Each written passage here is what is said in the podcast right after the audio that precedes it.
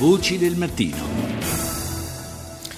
Abbiamo già parlato della situazione preoccupante dal punto di vista militare e politico che si sta configurando in Libia con l'ISIS, eh, lo Stato islamico cosiddetto, che sta guadagnando eh, posizioni e terreno, ma c'è un altro enorme problema eh, che riguarda la Libia e eh, di riflesso anche l'Italia, cioè questo eh, afflusso particolarmente forte nelle ultime ore di migranti proprio in partenza dalla Libia e, in arrivo vicino alle nostre coste. Migliaia di persone che eh, fuggono da zone o di guerra o comunque di grande difficoltà e che tentano di trovare un rifugio in Europa ma e di questo vogliamo parlare anche con il nostro prossimo ospite, eh, ci sono anche delle, delle grosse ombre eh, dietro a questo movimento di persone. Ne parliamo con Ahmed Kashbur, coordinatore del progetto del CESVI a Bengasi in eh, Libia. Buongiorno.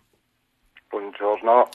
Dicevamo grosse ombre perché eh, a quanto si dice, a quanto si sospetta, eh, molte di queste persone, in particolare che sono, hanno intrapreso questo difficile viaggio eh, dalle coste del Nord Africa verso l'Italia, sono state in qualche modo eh, spinte a partire, anche in qualche caso in modo abbastanza violento, perché eh, la situazione in realtà eh, non è certamente propizia.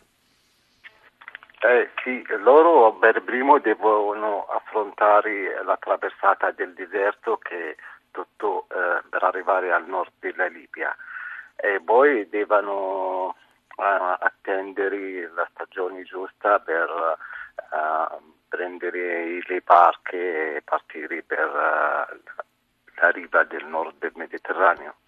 Appunto, e questo non è certamente uno dei momenti più propizi per affrontare una traversata di questo genere.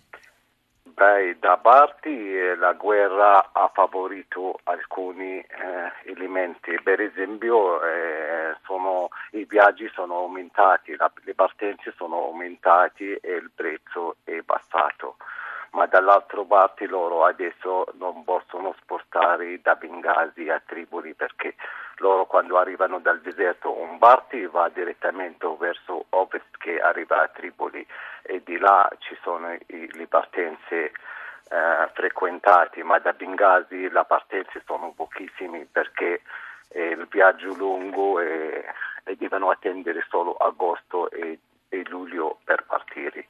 Perciò loro arrivano, si mettono a lavorare in attesa della stagione giusta per partire da Bengasi.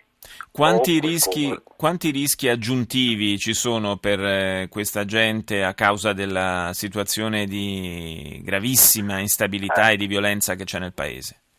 Beh, eh, loro sono stati, alcuni di loro sono stati sfruttati dai miliziani per caricare e scaricare di munizioni nelle zone di guerra.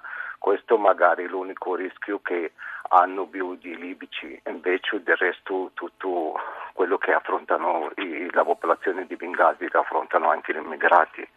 Cioè, solo che chi è stato bloccato nelle zone dove ci sono le milizie islamici magari lo hanno utilizzato per questi lavori pesanti, ma non penso che tra loro ci sono combattenti o cose del genere. Chi è che sfrutta questa gente? Eh, Chi è che fa i soldi sulla loro... Eh.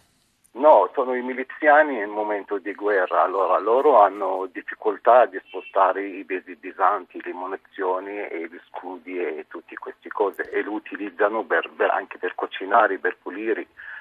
Eh, sì, come manovalanza, diciamo. Un'ultima cosa, a Bengasi com'è la situazione in questo momento?